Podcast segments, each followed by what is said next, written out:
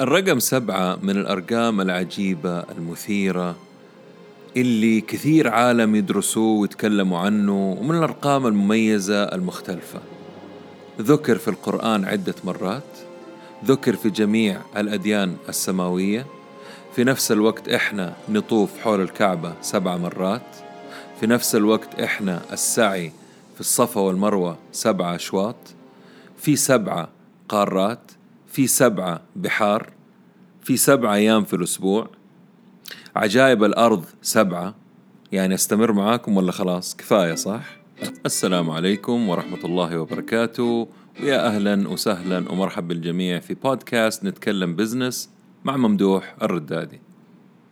اليوم أبغى أركز على سبعة كتب، سبعة اتجاهات عالمية لازم نعرفها، سبعة كلمات قدمت ولازم نخفف من استخدامها، بالأخص الانتربرنورز ورواد الأعمال.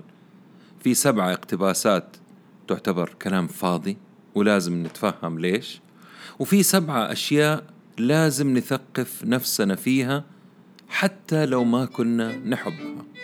أول كتاب من السبعة الكتب هو The Art of the Start لجاي كاواساكي، أحد أوائل الناس اللي كانوا يشجعوا العالم على منتجات آبل.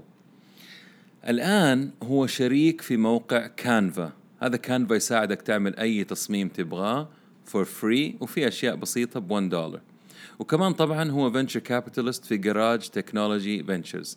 ليش يعجبني الراجل هذا؟ الراجل هذا متمرس له سنين، أعتقد على تويتر عنده واحد فاصلة خمسة مليون followers. عموما الكتاب يساعد أي إنسان عنده فكرة ريادية أو تجارية في طريقة تنفيذها، بدايتها، The Art of the Start، كيف تبدأ.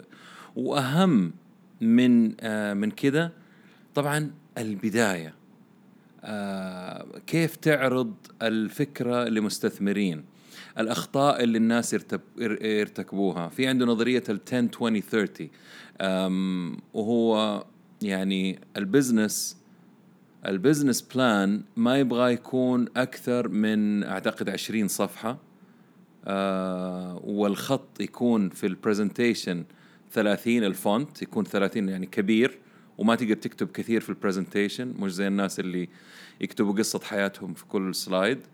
وعندك عشر دقائق عشان تعمل العرض. يعني هذه من الأفكار اللي هو ابتكرها من سنين. الكتاب من عام ألفين وأربعة، يعني بصراحة من أجمل الكتب اللي قرأتها، ولا زلت أرجع له حتى، ويعني أنا عارف أكثر الأشياء اللي موجودة في الكتاب. وبعدين يتكلم عن إيش يخلي الناس يدمنوا على منتجات. كتاب The Art of the Start. ثاني الكتب اللي أنصح فيها هو Purple Cow لسيث جودن، المؤلف والمسوق والمفكر الرائع. طبعا عن نفسي شهادتي أنا أصلا مجروحة فيه، أي شيء يكتب ويألف دائما عندي. كتاب Purple Cow من اسمه يوضح لك كيف تختلف عن الباقين في البراندينج والتسويق اللي عندك. Purple Cow اللي هو البقرة الموف، كيف التسويق التقليدي انتهى زمنه خلاص، كيف تعمل a remarkable product. يعني remarkable هنا ما بياخذها بنفس المعنى حقها، ولكنها بيفصل كلمة remarkable من remarkable، يعني بشوف المنتج وبأعطي remark عليه، بأنتقده أو بتكلم عنه بطريقة جيدة. فبالتالي هو يعلمنا في الكتاب كيف.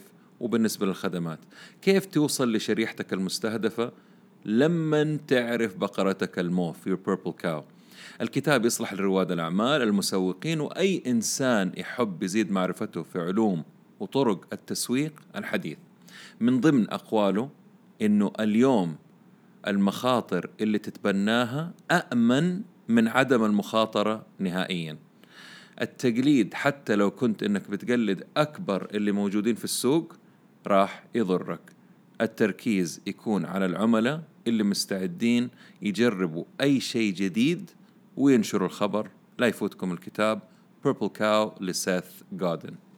الكتاب الثالث لمايكل هايت. هذا الراجل عنده تدوينة بلوج فيه أكثر من أشهر ثمانمية بلوج في العالم، يهتم في صناعة المنتجات والخدمات المميزة. إيش هي الأشياء اللي تخلي الناس تقول واو؟ يعلمنا كيف في الكتاب أهمية المتابعين، نوعية الإعلانات اللي تستخدمها معاهم، كيف ممكن تبني زي المؤلف ما سوى بالضبط دخلك أو تجارتك بناء على your blog أو تدوينتك. ببساطة الكتاب يوضح لك أهمية وكيف تبني قاعدة جماهيرية على الوسائل حقت السوشيال ميديا، وأهمية البلوجينج كمان في نفس الوقت. الكتاب اسمه Platform لمايكل هايات. الكتاب الرابع هو How to be interesting. طبعا الجواب السريع سوري المؤلفة هي جيسيكا هاجي. الجواب السريع عندي دائما لما الإنسان يقول لي How do I become interesting، كيف أكون أنا إنسان مشوق، أقول له تكون interested في الآخرين، أنت تكون مهتم في الآخرين.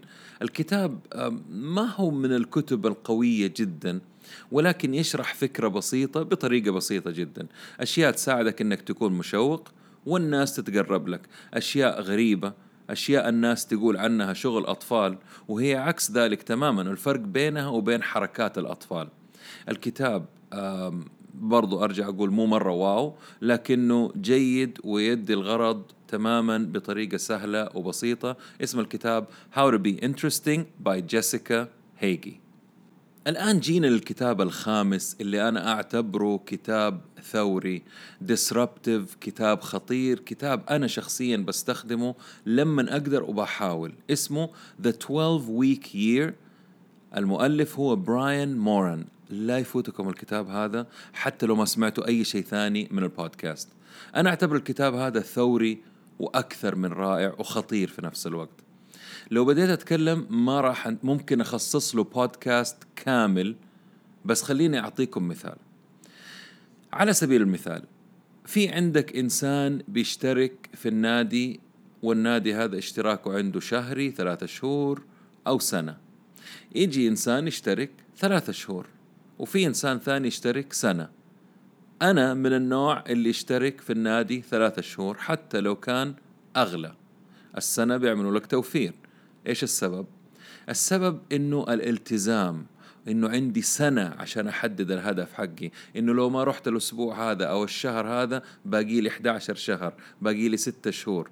تعالوا طالعوا لو أنا عندي ثلاثة شهور فقط، ثلاثة شهور يعني تسعين يوم فقط. معناته لو أنا غبت عن النادي أسبوع باقي لي عدد معين من الأسابيع، ولا شهرين ونص. فبالتالي هذا نفس الشيء ينطبق على أمور الحياة الأخرى، وبالأخص حاعطيكم مثال للبنوك. البنوك في آخر السنة، في آخر ربع في السنة، دائما بيطلبوا من الموظفين إنهم يزيدوا الإيداعات ويروحوا يتقربوا للعملاء ويطلبوا ويدفعوا ويعلوا السعر كمان حق الودائع عندهم في البنوك. السبب اسمه window dressing. بيزينوا البالانس شيت أو القائمة المالية حقتهم، بيبينوا إنه إحنا عندنا إيداعات ضخمة جدا، على نهاية السنة كلها بتحصل.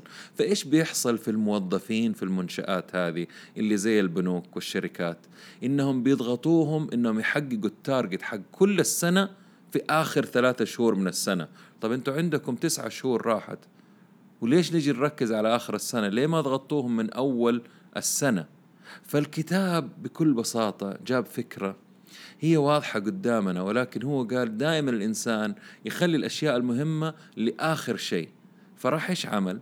قال لك حولوا السنة حقتكم ل اثنا عشر أسبوع. فبالتالي كل اثنا عشر أسبوع تعتبر سنة، اثنا عشر أسبوع يعني ثلاثة شهور، ثلاثة شهور اعتبروها سنة. فالتارجت عندكم أو الأهداف حقتكم، إن كانت تخصيص، تنحيف، رياضة، بزنس، سيلز، ألف كتاب، اللي يكون الأهداف حقتكم حتى في وظائفكم تخلوها على اثنا عشر أسبوع، وشوفوا الفرق. وعمل دراسات وعمل تغيير في شركات كثير. فبالتالي أنت إذا ما نجحت في أول سنة اللي هي اثنا عشر أسبوع أو ثلاثة شهور، عندك السنة الثانية والسنة الثالثة، فعندك أربع سنوات في كل سنة. هذه بكل بساطة فكرة الكتاب الخطير الرائع هذا، اسمه The twelve week year. الكتاب السادس هو Crush It لجاري في. هذا إنسان بديت أتابعه من أول ما بدأ على بيريسكوب وال ما أدري إيش اسمه التطبيق هذاك بس منافس لبيريسكوب، وكنت أتابعه وأقول إيش إنسان المجنون هذا الغريب اللي بيتكلم، وكنت لدرجة إني أسأله أسئلة عبيطة ويجاوبني و... فما كنت فاهمه. هذا قصته إنه بدأ وعمره سبعة عشر سنة أتوقع في أمريكا في نيويورك، هو مهاجر من المهاجرين، وبدأ يبيع الواين آه أونلاين، الواين حق أبوه عندهم شركة يبيعوا الخمور وإلى آخره، فهو صار يبيعها أونلاين. درس الموضوع وتخصص في الموضوع ونجح وعملوا ملايين الملايين. فهم اللعبة والطرق حقة التسويق على الأونلاين في بدايته. لما جات ثورة الإنترنت كان هو من الأوائل اللي خشوا فيها، وأصبح اليوم من أهم المؤثرين في الساحات الاجتماعية، عشان الإنسان هذا يمسك لك حسابك حق الشركة أو الشخصي على السوشيال ميديا يكلفك ثلاثين ألف دولار في الشهر، ويقولها وما يخاف من أي مخلوق في أي محاضرة بيسويها. راجل مجنون ما يجامل، فاهم، له نظريات خاصة، فعالة. هذا كتابه اسمه كراشت لجاري في. الكتاب السابع حرجع أذكره مرة ثانية اسمه زيرو تو وان. اللي ما سمع البودكاست، في بودكاست مخصصه كامل لهذا الكتاب وتكلمت عنه آه يمكن ربع ساعة وعشرين دقيقة، اسمه زيرو تو وان. في سبعة توجهات عالمية أو ترندز عالمية تحتاجوا تركزوا عليها. الأول، أول ترند هو اقتصاديات الدول النامية. ثاني الترند طرق العمل الحديثة، بالأخص المرنة، الفريلانسرز والآخر اللي بيشتغل من البيت اللي، فهذه من الترندز اللي حاصلة في العالم. الترند الثالث هو البايو سنسرز، وضع أجهزة مراقبة صحية داخل الإنسان. وأوائل الأجهزة هذه ما هو جهاز، حتى عدسات لاصقة يقدروا يقيسوا السكر وإلى آخره بيها. الترند الرابع هو الأوغمانتد رياليتي، الاي ار، تكلمنا فيه قبل كده. خامس التوجهات العالمية هو الاعتراف وتوثيق واعتماد الشهادات اللي هي بتدرس على الأونلاين. يعني واحد بيروح يدرس على يوتيوب كورس ساعتين ثلاثة شهر، بيعتبروها إنجاز وبيوثقوا له هو في جهات العمل، وبالتالي بيشجعوا الناس إنهم يتعلموا على الطرق البديلة والطرق اللي هي أونلاين. ستة، تحليل المعلومات الكبيرة، البيج داتا. هذه قاعدين العالم مهتمين فيها لأنه بيتعرفوا وبيتعلموا على أمور مرة كثير من المعلومات. سابع الترندز المهمة في العالم، التوجه لللمسة الإنسانية، حتى ولو أنه كانت في بوتس بتتحرك أو ماسكة شركات أو أجهزة بترد عليك إلكترونية أو أوغمانتد رياليتي ولا اللي يكون. أهم شيء أنه اللمسة حقت الخدمة المميزة لا زالت مرة مهمة في العالم ويعتبر ترند صاعد. في أمور آه كيف أقولها، خلينا أجيبها كده على بلاطة. اليوم ما هو عذر أنه أنت ما تعرف إنجليزي، لأنه الكل لازم يحتاجه في الشغل، في العمل تحتاج إنجليزي، الإيميلات بالإنجليزي والآخر. ولا ولا هي صارت أصلا صفة أو ميزة تميزك عن غيرك أو تميزك أنت عن غيرك لو كنت تعرفي لغة إنجليزية. بالعكس، الناس الآن داخلين على لغتين وثلاثة وبرمجة، هذه ميزة. ففي سبعة أمور زي اللغة الإنجليزية غير مقبول إنك أنت ما تكون تفهم فيها. أولهم الريسيرش، البحث وطرقه المختلفة والتعمق فيه. يعني مو بس أعرف أستعمل جوجل، لا، كيف تبحر في عالم جوجل وغير جوجل. اثنين، التسويق والبراندينج وعالمهم. ثلاثة، المبيعات والخدمة المميزة. أربعة، الاقتصاد والأمور المالية المختلفة ومفاهيمها كلها.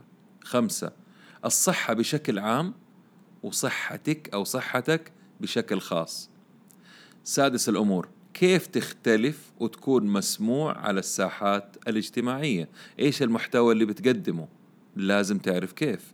سبعة، أنت يو براندك الشخصي، كيف تقدم نفسك للآخرين بطريقة بسيطة وقوية، كيف تسوق نفسك وخدماتك وأفكارك، نقاط قوتك، احتياجاتك، النتوركينج، علاقاتك، طرق التفاوض، هذه أمور كلها لازم تكون تعرفها. هنا يعني بحاول أكون طيب قدر المستطاع وما أغلط على أحد، وإن شاء الله أنه ما أغلط على أحد، لكن في كلمات خلاص إحنا أيام البنك كنا نستخدم كلمات we overuse it لدرجة أنه بس نبين بنبين أنه إحنا فاهمين إيه، وأعرف الكلمة دي، وأعرف thinking out of the box، وأعرف synergy، وأعرف ففي كلمات ما زلنا بنسمعها، والوسط حق البزنس طفش منها وخلاص، وربي حافظين وعارفين إنك فاهم.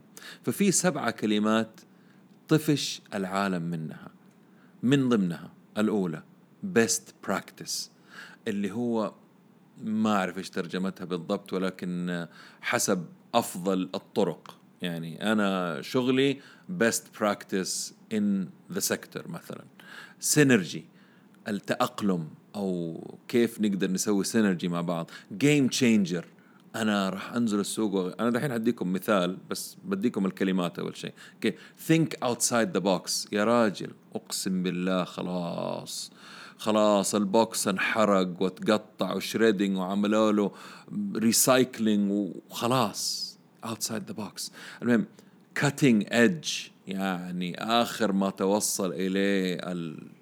اللي يكون passion، الشغف، لما تتكلم عن الشغف. اوكي disruptive، اضطرابي. شوفوا انا انا من من الضحايا حقون disruptive، استخدمها كثير يعني الى الان، ولكن العالم حسب اخر دراسات طفشوا منها وما عاد يبغوا يسمعوها. فخليني اعطيكم مثال، اعتبروني واحد داخل عند مستثمر، او في ثلاثه مستثمرين جالسين يسمعوا للبرودكت حقي، وانا ثالث او خامس واحد داخل لهم بعرض فكرتي، وهذا انا بتكلم.